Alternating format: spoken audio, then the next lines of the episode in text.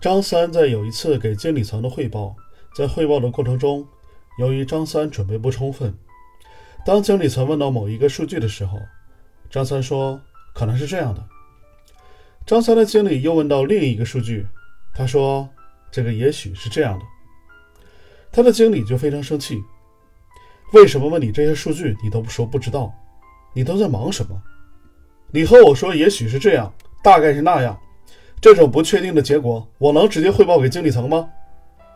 之后他就对张三的态度非常不好，经常监督张三的工作，也经常去挑刺。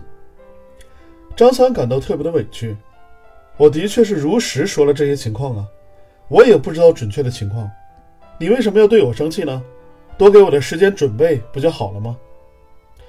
职场上汇报工作时，如果没有详细的数据表格来做支撑，有的只是可能、也许这些不确定的词汇，这种报告不是领导想要看到的，会被领导认为是耍心眼儿，用文字游戏。不知道就是不知道，如实去说，而不要传递错误的信息给别人。